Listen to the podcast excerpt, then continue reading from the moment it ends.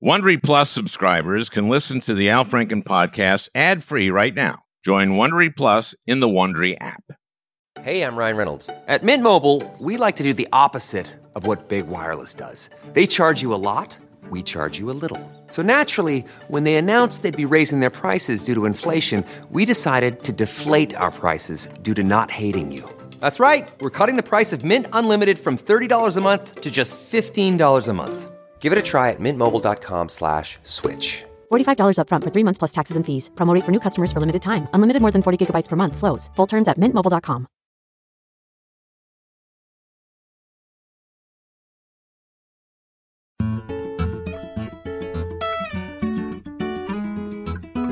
This is your podcast. I know. Do you have a name for it yet? It's the Al Franken podcast right now. I like that. Yeah, I thought I'd do that. You know, and people are free to, you know, give me ideas. I but I like just, that. I do too, but just uh, you can you know, send in ideas but do not send in frankincense and mirth. Whatever thing you name it, people are going to call it the Al Franken podcast. That's what I think. Yeah.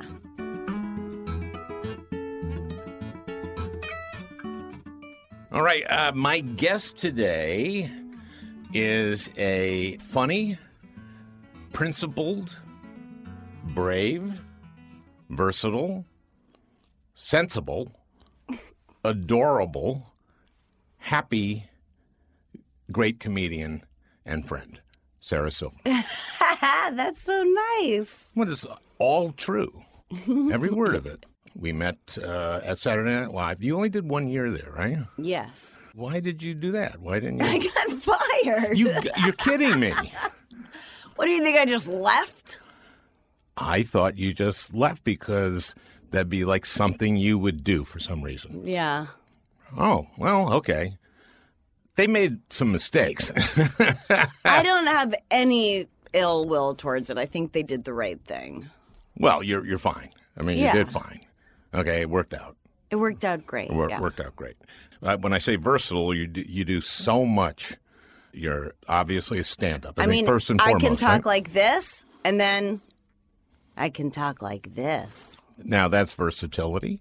I want to talk about uh, some things that I know about you that I relate to.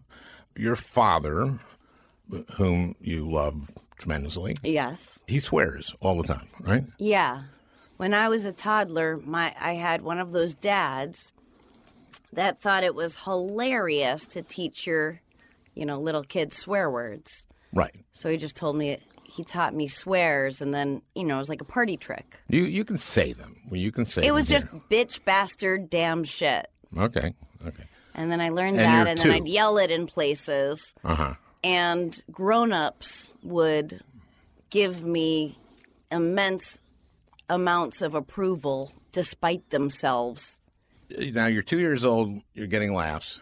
Yeah, and, I do. It does make sense because like that element of shock. And you liked Felt it. You- good. You, really loved getting that, the laughs, right? Yes, it made Okay. my arms itch with glee. What was the first show you ever did, or get up on a stage? When was the first time you got up on a stage?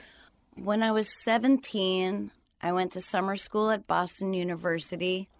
And I was in Boston. That was the big city. So I Yeah, you're from New Hampshire, Yeah, and I did a open mic at Stitches. so that's the first time you performed on a stage. You didn't do it in school at all. Oh You yeah, I did all the school plays and all that. Okay, you did all the school. I did plays. all the musicals, and then in the spring was this non-musical play, and I did lights.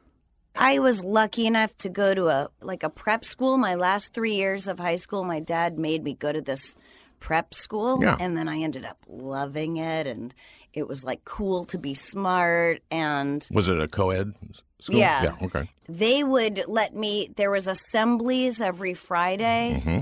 and they'd let me have like two or three minutes Your sister is a rabbi in Israel. susie yeah Yeah. I went to Israel on a on a trip, and um, she's a rabbi who lives in israel she I- wo- I women saw aren't, aren't acknowledged as rabbis in israel right uh, she's a reform rabbi. yeah yeah yeah Yeah, and no, no, no. We went to a service together. Yeah. Yeah. You probably went to see. uh He's a guy who sang a lot. He did a lot He's of music. awesome. I get all my weed from him. well, he was my weed connection, and he's the rabbi, the the rabbi at the uh, temple there. You know, it's funny. I I'm Reform, so services are much more in English Right. than Hebrew when you're Reform. So I'm go to this Reform service in uh, Jerusalem. I'm going. Oh, good. The service will mainly be in English, but I forgot You're in Israel. I'm in Israel. Yeah. And so, and it took me a moment to go like, why are they doing it in Hebrew? Well, I went. There's the big Jerusalem. There was something. I was there for a gig and to like it and to see my family there and everything. And so I was there with this. Now, how, how did you go over in Israel? I I had never been in Israel before, and I was like, whoa. I wonder if people know who I am in Israel. I'm famous in Israel. It turns out. I mean, I'm not like um Are they um, Jewish centric? Is that part of the reason? Now, you're not religious, I know. The, the religion of Judaism is not No, I'm something just you. Jewy. But you're really Jewy. yeah, like I'm so Jewy. It's so weird. You identify. You're a culture, culturally, Culturally. very, very Jewish. Yeah. And that comes from, again, But like a New England Jew, like a messy Jew, a, a Jew that has stains. There's different kinds of Jews. You know what I mean? I think you're talking about kind of a class differential, maybe. Oh, maybe. Yeah, like you know. I mean, I think your uh, dad uh, really was a little class conscious, was he? Yeah, no, he hates rich people. He's been punched in. he's been punched in the face. We've both been punched in the face three times. Okay, let's follow up on that. Uh-huh. You've been punched in the face three times.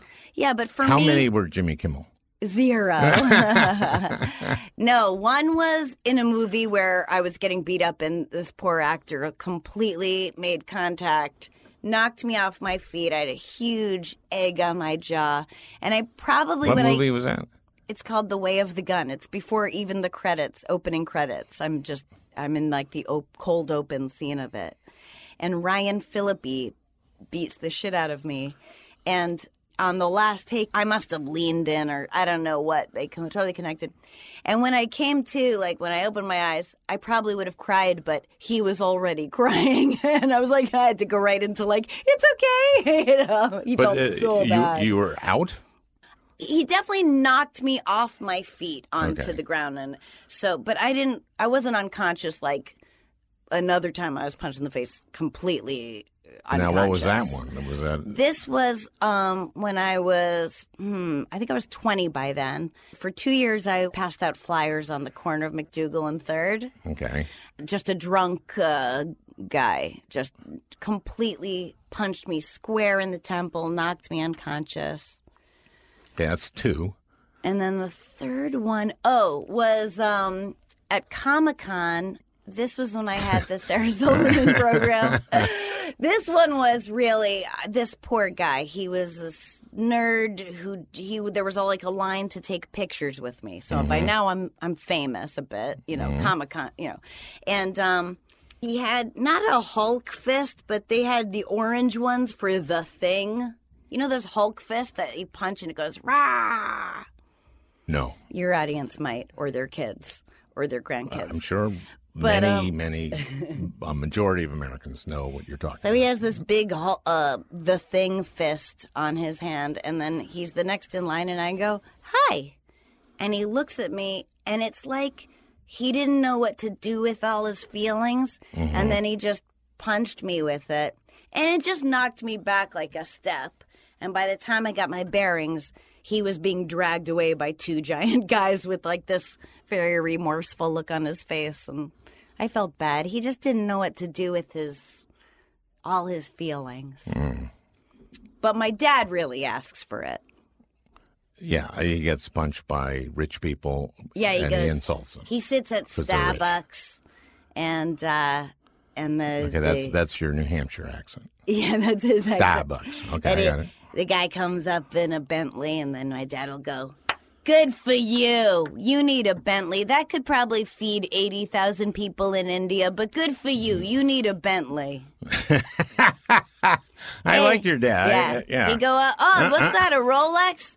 Uh, my Timex was 30 bucks and I can swim in it. There's my Timex. Yeah. he Yeah. loves his Timex. Yeah, it works. Yeah. I go, Dad, just lead your life, like lead by example. Show your happy, uh, you know, modest life. But he's, That's no, you. I'm a reverse snob.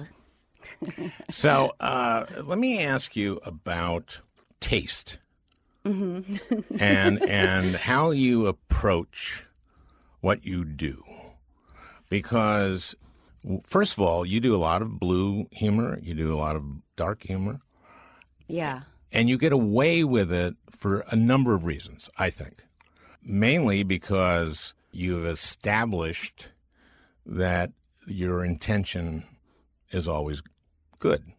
As offensive as some of the language you use, and as ironic, if it's ironic, Right. Um, it, it'll be on its face, maybe offensive, but your audience now knows that you don't mean that. And you're getting away from the irony, I think, more and more. I right? am getting more. I'm different than you know. My first special is spoof, pretty problematic. But I feel like if you don't look back on old stuff and cringe, then you're not necessarily growing wildly. But, but Uh, I, I, that's one of the things I admire about you is that you are growing.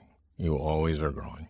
I love being fundamentally changed. You know, I think people are afraid of it, and it doesn't feel at all brave. I think it's just like uh, dipping your toe in the water and going like, "Oh yeah, it's not a big deal." I hope we get to a place where we all feel safe enough to mess around and have that kind of freedom and and opportunity to f- make mistakes and figure things out. It's hard. Yeah, I think we're getting too. uh, There's something wrong right now. I'm one of the comics that fear. embraces PC culture. I want to learn your pronouns. I want to learn the new things and how th- you know. But I do think that the the disingenuous uh, framing of of things you said at one point or something you you know what I mean to to in order Take something to take someone said 10 years ago before this. I mean, it's it can be very dangerous, and I think it's it's uncool isn't the word, but it's it's a dangerous thing when you know there's a meme that goes around in far right, you know, cyberspace that is um, of me, a picture of me. Oftentimes, it's a picture of me from the DNC, and the quote says. I'm glad the Jews killed Jesus. I'd do it again. And that was a joke from my first special that is part in between two jokes. Like it's a whole character thing. sure. The whole special's in character. They made a meme that makes it look like I said this in earnest. Sure. I've I've They're- had they're- those are bad death- people not who do that death, stuff. Not just death threats from it, but um, there's a, a preacher in a church, a video of a preacher in a church saying, "I I should be killed. Someone should if someone knocks my teeth out and kills me, it will be God's work." A preacher. Yeah, a preacher in Florida. So it's on video. You heard this comedian Sarah Silverman? You guys know what I'm talking about? She brags about it. I'd do it again. Listen, she is a witch. She is a Jezebel. She is a God hating whore of Zionism. I hope that God breaks her teeth out and she dies. She is a wicked person and she is she is like the perfect representation of religious Judaism. She is Satan's scoffer and she is there to take the world and make them laugh and then diss Jesus, to try to take away the respect from Jesus. And listen, we have to be on guard. We have to be vigilant against these type of people. I pray that God would give her an untimely death, and it would be evident that it's at the hand of God. It would be obvious that God would judge her. I pray for the day. I'm I'm wondering if that's you know, can you charge someone for that? But anyway, I mean, he's he's gonna, you know, like I understand if I get myself killed, but like this guy's gonna get me killed. So uh, I've gotten in tr- you know trouble for uh, jokes that I've done in Mm-hmm. the past, and I went into politics for a reason, which is I wanted to get things done and help people. And and uh, I, during my first campaign, I had they, they put everything I'd ever said through the dehumorizer. Oh yeah, I read that in your book. Yeah. Your your last book's so brilliant. And uh, thank you. And so there were things like I had this bit that I did, which was the Republicans were trying to cut. This is before I'm in office. They were trying to cut Medicare and the space program. So I had an idea, which is to shoot the elderly into space.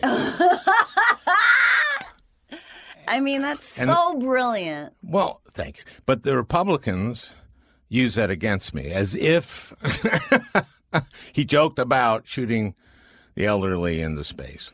Well, because, uh, well, I don't want to categorically talk about the Republic, you know, us and them, or, but there are some people that care about the spirit of the thing, and other people that care about words. Thomasin, my daughter, whom Ugh. y- she so loves you and Oh, quotes your it's stuff mutual. quotes your stuff all the time. I love her. uh, eaten by a grasshopper is one of her. I she told me that I couldn't because once I do a special, everything goes out of my brain. And Texas was almost the third state, uh, but then a judge put the kibosh on it. You guys should know this, and I'm not blaming you for not knowing about this law because we've been just atrocity after atrocity has been coming at us every day. But you're not going to believe this, it's true. Where they have a law where if you get an abortion in those states or have a miscarriage, you are responsible for paying for a funeral for the fetal tissue. Crazy and heinous. And I want to speak at those funerals.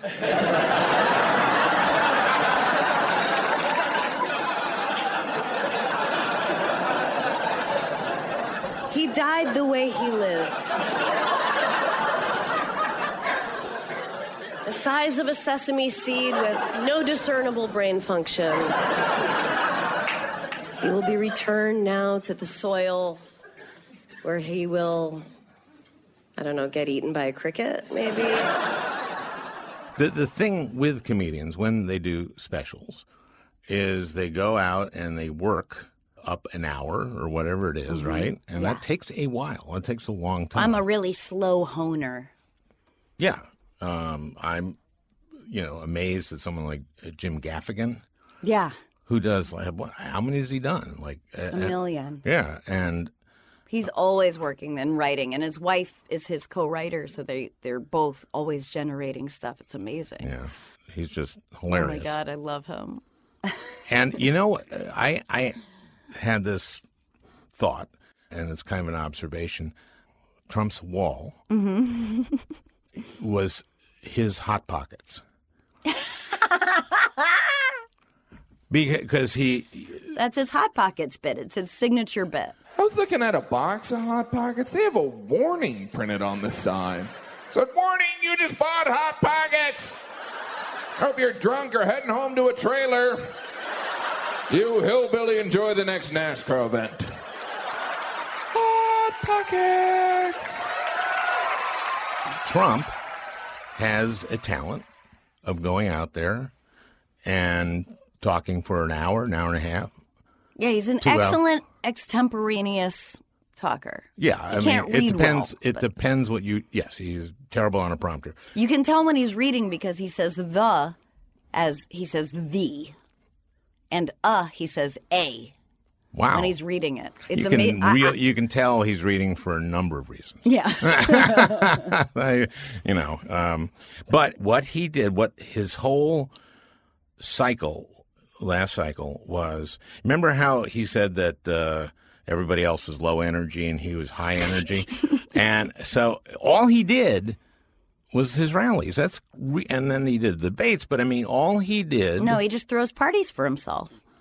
he so and as you know showing up and performing to thousands of people doesn't take energy it gives you energy Right. i mean it does take a little energy but it gives you a tremendous amount of it so here's what he did last campaign mm-hmm.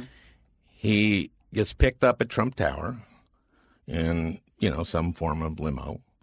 Right. He gets driven, I guess, to Teterboro in New Jersey, gets on the Trump plane, flies to a city, has another limo pick him up, goes to the venue, maybe drinks something, eats something, goes on stage, 15,000 people worshiping him, and and he's trying new stuff out like a comedian and early on he says we're going to build a wall on the southern border between the United States and Mexico, and it's going to and and Mexico is going to pay for it, and they go they go nuts. And he goes, mm-hmm. "Well, I'm going to keep that that in. That's like a joke, Right. We'll that- close with that's, that. That's his hot pockets." And so we had the government shut down because of his hot pockets. I mean, that was it worked. The origin of that was he couldn't remember to talk about immigration and stopping immigration. So they, they gave him, it wasn't a mnemonic, but it was, okay, just say you're going to build a wall. And he did that and it killed. And we shut the government down. And now What we- happened with that national emergency? Did everything go okay? Um, get attacked at the border? No, we still have the damn emergency. Attacked by people begging us for help. We're still being attacked by the people begging us for help. I um, had Maria Teresa Kumar on, who's president of Voto Latino, and um, my God, the things that we are doing. She ta- she talked about an eight year old. This really, really struck an eight year old who what he wanted to it was in a detention camp or and what he wanted to know is were there any coffee plantations nearby because he's a really good picker. He's eight years old, and he wanted he want, he came there to work. I just, I would like a lot of people to go to jail for crimes against humanity for this one thing. That's what she said. She says we need to prosecute the the Everyone responsible for this. department. and the, there are people making money from this. Of course, of course. Of course.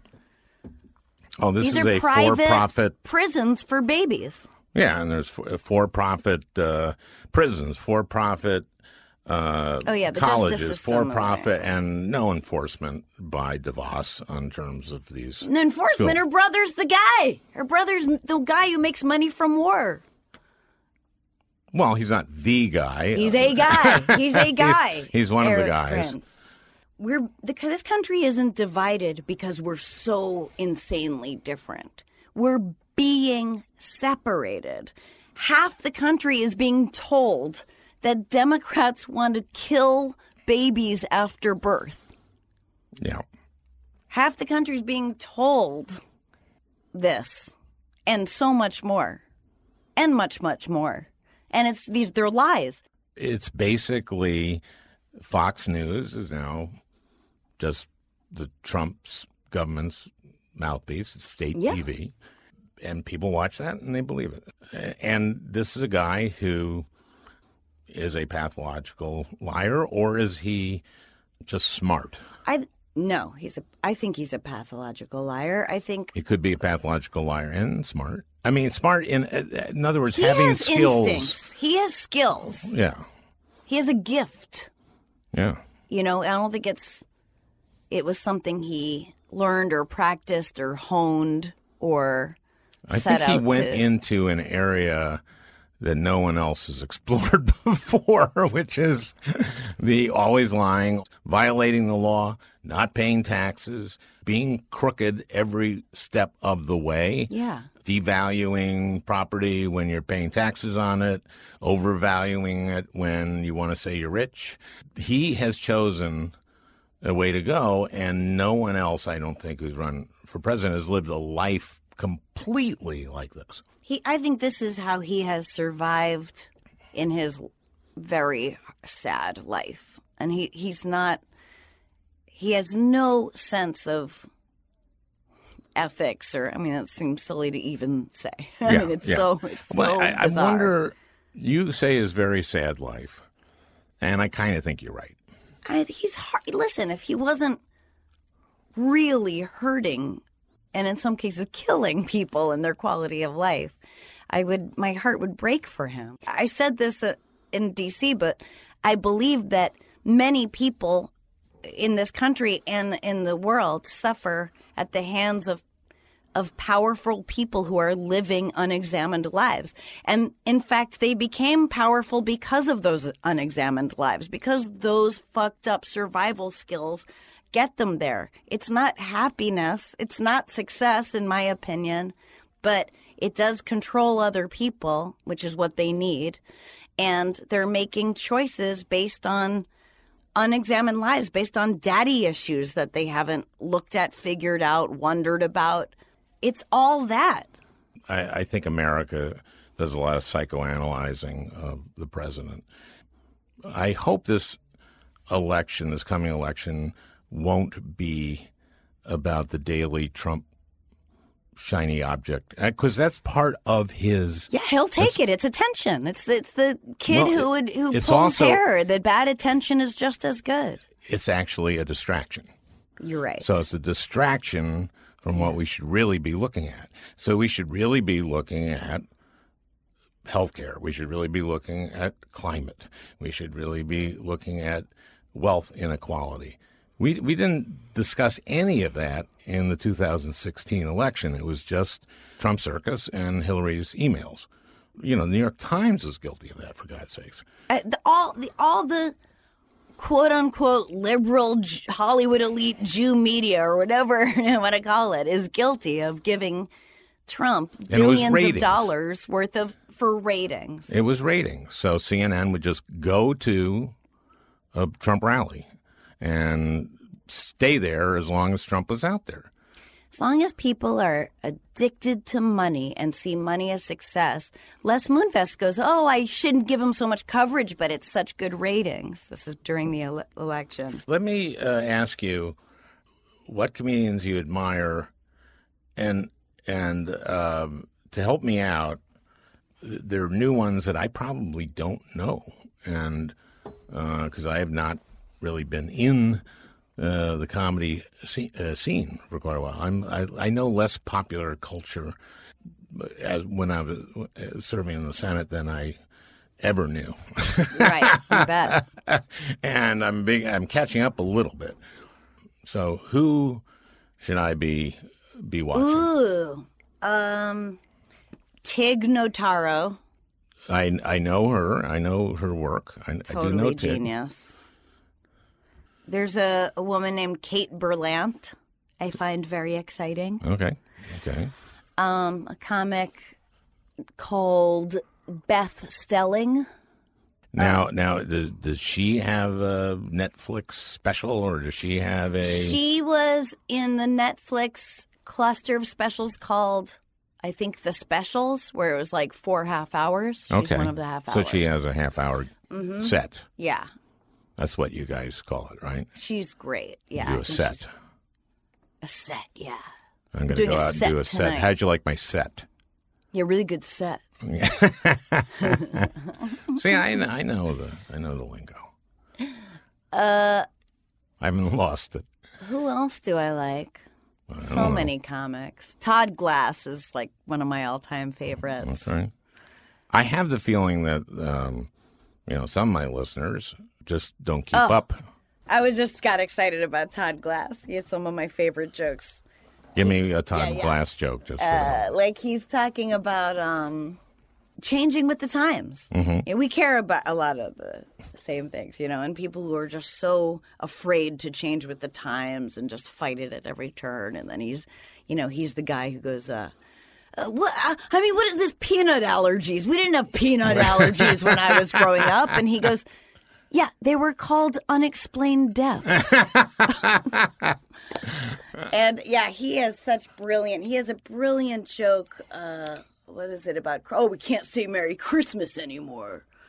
We can't say Merry Christmas anymore. Yes, you can. Yes. I think we're just saying that not everyone celebrates Christmas. Like you can say Happy Holidays and include everybody. Like people who are like that are like people who say, uh, "Oh, I can't say Hi, Glenn." To everyone. I mean, you can. It's just not everyone's name is Glenn. I, I don't, you know, I don't think anyone would mind. Uh, I heard this story about so David brilliant. Pryor. David Pryor was, uh, was running for governor of Arkansas, and he was also a senator. And uh, he ran into a guy who was like really old, and he said, "How old are you?" I'm 93 years old. And he said, uh, "Well, you must have seen a lot of changes." And he said, "Yeah, I've been again every one of them." Yeah. I mean, it's Sometimes it- I do feel why- like that. Well, that's why I always think it's odd with progress, and so often Republicans, conservatives fight progress, and then ultimately the progress happens, and then they're used to it and they're okay with it, and they don't see that.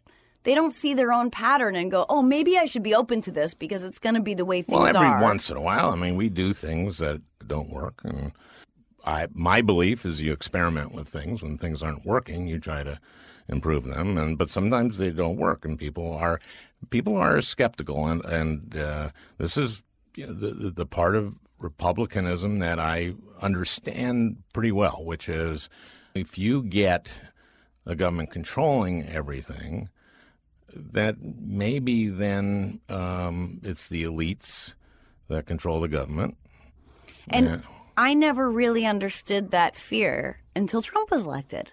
And then when I had that fear, like, you know, he was elected and suddenly I was like, I need to like stock up on canned goods and learn how to fire a gun and so, you know, like all these things.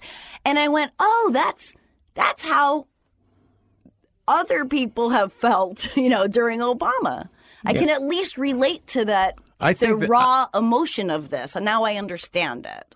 I think this uh, this uh, scandal about school admissions, where parents were paying hundreds of thousands, or in some cases, I think millions of dollars, to uh, get their to falsify things for the Tape their their kid's head on a crew, you know, yeah, or Photoshop it, and, and Yeah, I guess but- not tape. Yeah, yeah. What am I, you? Yeah.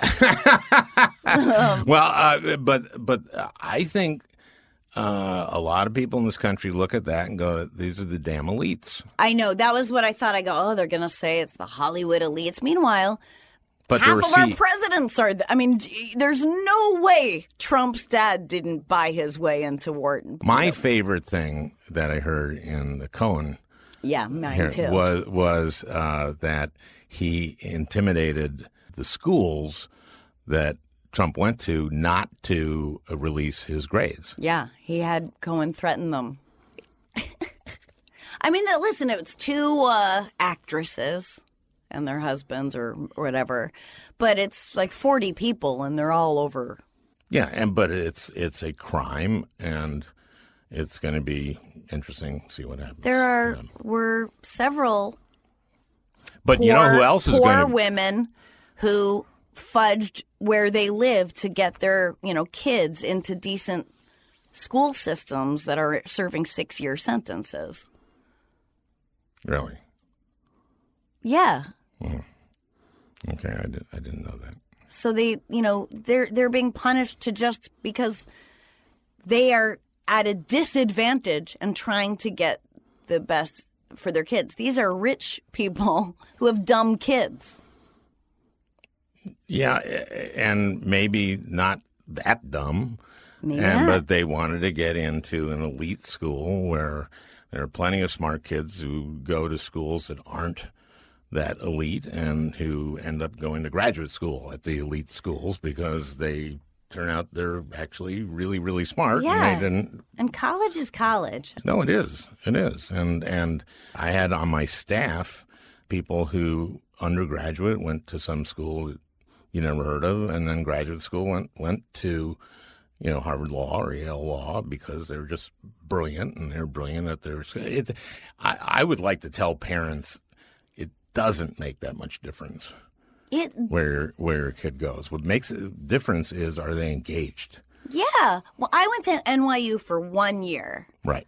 and I had a small scholarship. And My dad paid the rest, and I Oh, so your dad was rich. Yeah, yeah, my dad's rich. And I couldn't believe how much this school was filled with rich kids who didn't give a shit about learning. I mean, I think also because I came from this high, like I, I got into learning, you know, and it just, it was, it really disgusted me. Yeah. I, didn't buy my books because I just had the rich kids buy the books and then I read them. Yeah. For Did you re- read them for them and give a little report I just let to them know how the, what happened in class and what the reading, what happened in the reading.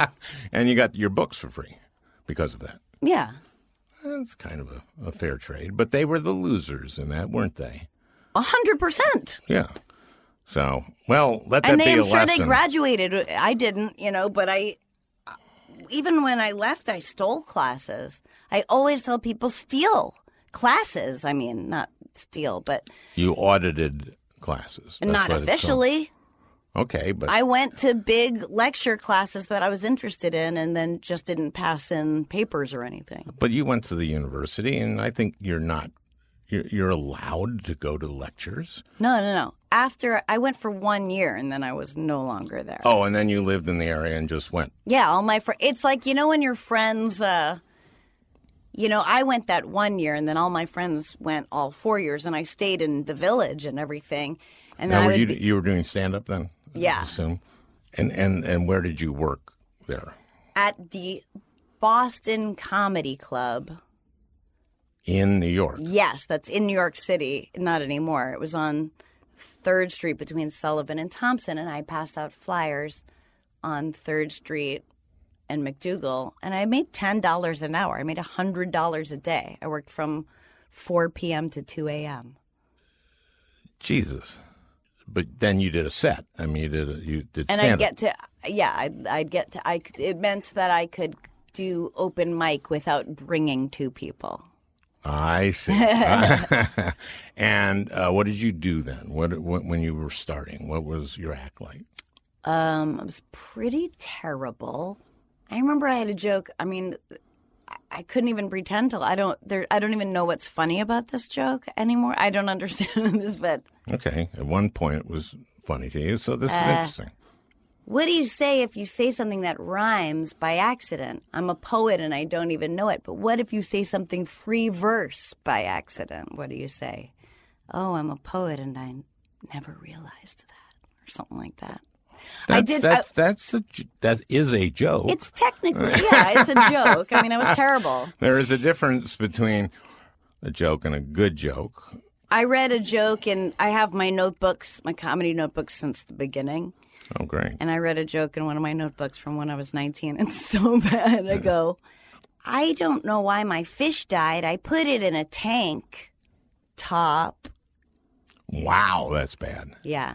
Wow. And then I think before tank and top, I put in my notebook pause. Well, you were studious. I mean, you, you and look where you are You now. You have to stink at first. You do have to stink. That's the lesson there. It's that goes because you bomb and you bomb and you bomb. And if you're still doing it, I think bombing is very helpful. It makes you resilient, right? yes. And resilience is, to me, when we were talking about the rich kids who sail through everything because they're they're wealthy, uh, to some extent they don't build that resilience. Yeah. And the kids have to come through something. Not that you and I really had. No, to- I was once Yeah. for nothing. Yeah, yeah. There's a lot to grit and determination and curiosity and those things which which you do have. I was thinking about this. We're like, I, hope people are still being raised to not lie and not cheat, you know, and I, you know, it's so odd because the the people that we're told are successful in this country in this world are are liars and cheaters who just found a way to win a lot of money. You and I picked strange businesses in order to avoid lies. Peter, I mean, this is a rough town. I mean, in terms of working with agents and stuff like that. Nothing. I'm I really I have a hard time biting my lip because I just don't, I hate when everyone knows like a truth in a room and no one's saying it. Do you still go to your therapist? Yeah. has your therapist said uh, that a lot of people come in about Trump? Oh well, the day after the election, I called him and I left. You know, he he doesn't pick up his phone. I left a message. I said, I can imagine you're getting a lot of phone calls today. But I think that um, it's really made people feel unsafe and anxious. On all sides, there's you know, there's not. It's not just just the Democrats or just the Republicans and everyone in between. It's everyone feels unsafe, and they. For Well, some reasons, make they should. We're not being attacked by our on our southern border. Um, Democrats aren't trying to kill born babies. Let's uh, try to end this by making people feel better about themselves and life. And Okay, and, this uh, is the end of democracy as we know it. It's something that needed to be protected and we didn't, and it's the end of days. So you know, make peace with your God. And Well, I have a want to great thank day. Sarah for joining us. I, you know, I take comfort in something that sounds nihilistic, but um, really nothing matters. Oh no, not that. What? nothing matters. Oh, no. We are we are what how are we as humans different than bees who are pollinating plants and don't know what the fuck why they're Oh, doing we're it? so different. Caterpillars We're so turning different. into cocoons and going, "What am I doing?" They're not they're not asking, they're just doing. We're here for a reason to build robots and then we're going to be extinct. No, we are. Um, uh, now you're getting into questions for your sister, the rabbi, because this is now you're talking about. But I don't uh, mean it in an and- anarchist way of like, who cares, nothing matters, don't love each other. I'm saying the opposite in a way. It's just like I don't think that we're gives here a lot for of- one life and we have to love each other and find our happiness. I, I believe that. And what I think is that you have done that. And that's one of the things I admire about you and that I see in you, which is that you are open to change. When I Love America was about you going and visiting Trump supporters and, you know, and seeing them as, as people and them seeing you as, as a person. I didn't meet any crazy Republicans that I didn't leave there loving. So, in uh, your first episode of I Love America, Mm-hmm. I love you had one of the Phelpses, Yes. the daughter of the Phelpses, Megan Phelps Roper. yeah, uh, on the show, and she had fi- uh, she had changed, but I had been picketed by the Phelpses. I, I spoke at Kansas State. I was in the, my dressing room. They said, "There's a demonstration against you." So I say, "Well, who are they?" And they say, "Well, they're this uh, Westboro Baptist church group that that pickets uh, funerals of, of gay people who died." And I said, "Well, let's meet them." And I went out there, and it had the thing, "God hates fags," you know, that mm-hmm. kind of stuff. And I remember saying to one of the guys holding those signs, I said, "Do you really think God hates?" Yeah. And he said, "It is one of his finest qualities." Yeah, it's so funny. I had a similar experience where there's a little seven year old girl, and I said, Do you really think God hates exactly Yeah. just like that? And she goes, He hates you. Like, Oh, sweetie. That's a better answer, I think. Well, no, it's one of his finest. But you know, Megan, Megan was probably there if it was more than six years ago or, or so. oh But, uh, yeah, yeah, it was a long, long time ago. But then I had, uh, I tried to have a reasonable conversation with him, and they, I, I really, you couldn't, but I, I tried, and and actually, you know, it didn't get hostile or anything like that. Yeah, they, they, it's crazy. They, I mean, they're awful. They're awful, awful, awful. They totally believe what they're doing. They're nonviolent. No, what they do is disgusting. Disgusting. They just happen to be nonviolent. So But Megan, yeah, she's brilliant. She's amazing. She was. Cha- I love people who have been changed. I'm no different than the the Westboro Baptist Church people in that they're just a product of how they were raised. I was raised by a couple super liberal, bleeding heart liberal Jews, and now I am one. It's the no great feat, you know. I'd love to think I would get here on my own, but I can't say that would be necessarily true, and they're they're the same. You know, you can love people. There isn't anyone you couldn't love once you've heard their story. Hitler said that. No, I don't know who said that. That was a woman. Hitler But, um, said, uh, "Every man has a price." Uh, what's amazing is how low it is, Is that? Did Hitler say that? Yeah. Whoa, that's so like Kurt Vonnegut-ish isn't it? or Mark Twainish even. Yeah. He was also a vegetarian. You know, people don't talk about the good things. I I once uh, was on Bill Maher's. Uh, uh, this is when it was politically incorrect, and I had Michael Reagan on. He's the oh, son right, of course, yes, yeah. and he was just talking. He was just couldn't stop talking, and he was dominating the thing. And uh, Bill tried to interrupt him, and it was one of these times where it was like, should we kill Saddam? So we just kill Saddam, and we have this law that we can't kill foreign leaders. And uh, I said, well, people ask this like, should we have killed Hitler? But you know, there could have been someone a lot worse than Hitler. And Michael Reagan, because he wants to talk, goes, Al's right. And then he goes Oh my there. so,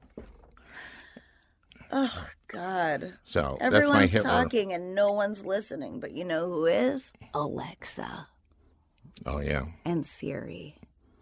They're, they're getting a lot of data on us. And all we do, all it is, is output.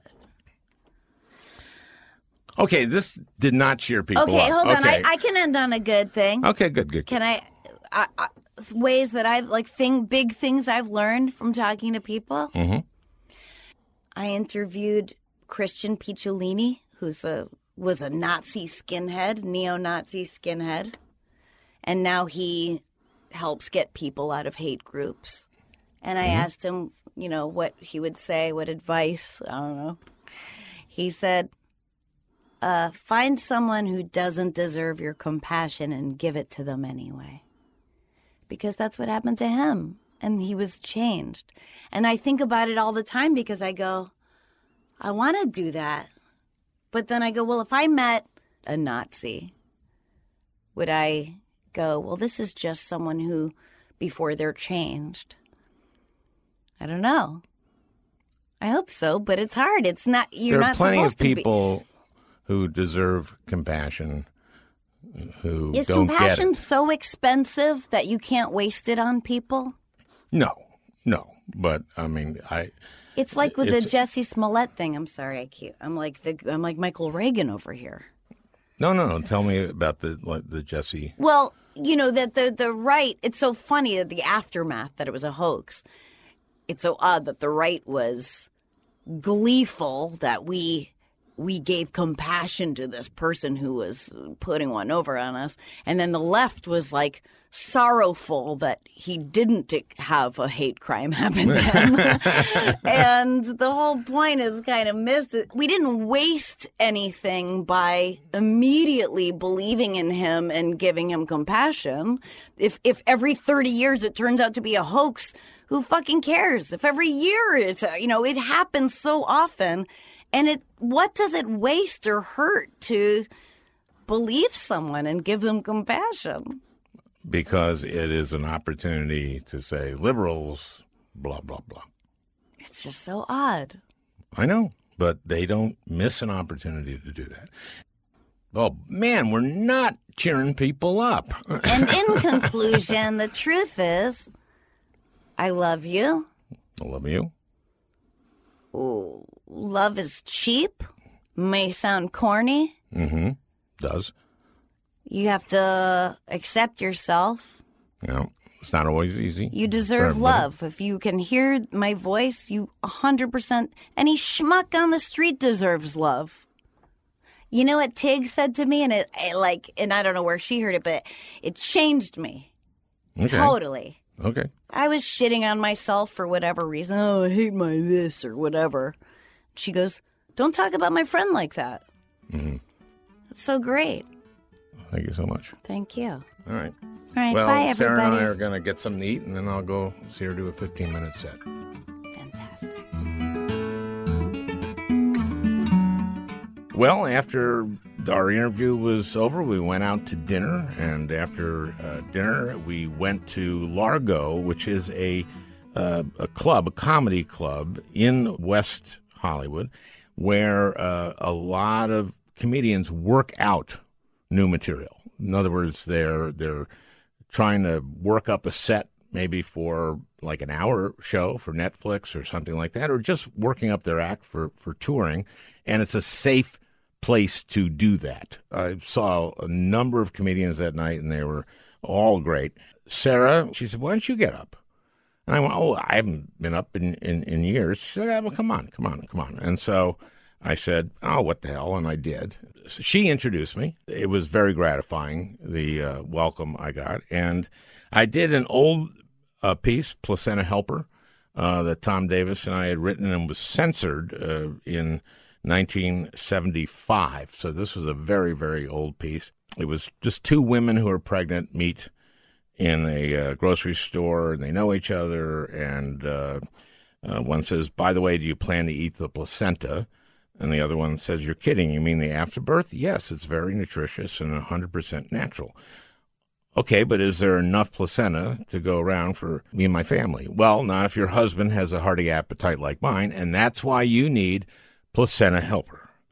Placenta Helper lets you stretch your placenta into a tasty casserole.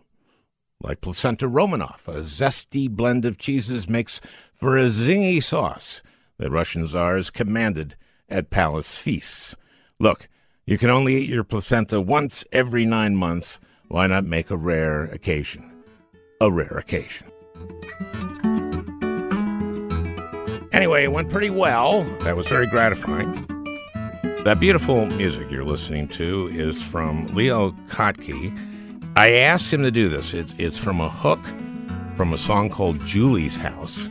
A beautiful, beautiful song. I just think it's beautiful. I also want to thank Peter Ogburn, who uh, is our producer. And I want to thank you for for listening. And I want to give a little bit of a shout out to myself.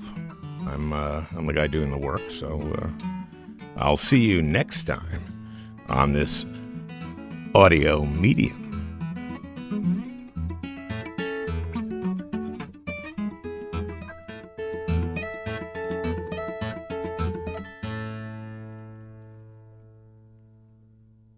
Hey, Prime members, you can listen to the Al Franken podcast ad free on Amazon Music.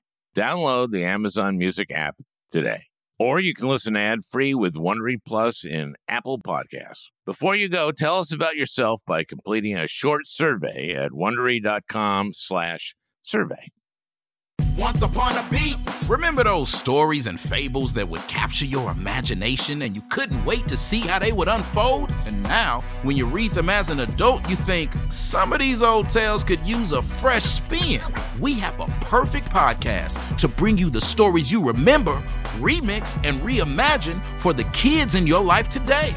Join me, DJ Few, and my trusty turntable, Baby Scratch, as we spin up new tales in the New Kids and Family podcast, Once Upon a Beat. Yeah. Wondery and Tinkercast are bringing you a jam packed, music filled weekly party where hip hop and fables meet. It's Once Upon a Beat. Follow Once Upon a Beat on the Wondery app or wherever you get your podcasts. You can listen to Once Upon a Beat early and ad free right now by joining Wondery Plus in the Wondery app or Wondery Kids Plus in Apple Podcasts. Once Upon a Beat. The early 2000s was a wild time for reality TV. There seemed to be an endless supply of shows that delivered entertainment for us, but trauma for children. I'm Misha Brown, the host of Wondery's podcast, The Big Flop. Each week on The Big Flop, comedians join me to chronicle the biggest pop culture fails of all time and try to answer the age old question who thought this was a good idea? We recently looked behind the scenes of what was really going on at Abby Lee Miller's dance studio. Abby's biggest misstep wasn't screaming nonsensical catchphrases or throwing chairs on television, but instead, she was choreographing financial fraud in plain sight. Join me to break down all the wild details of Abby Lee Miller's story. Follow The Big Flop on the Wondery app or wherever you get your podcasts. You can listen to The Big Flop early and ad-free right now by joining Wondery Plus.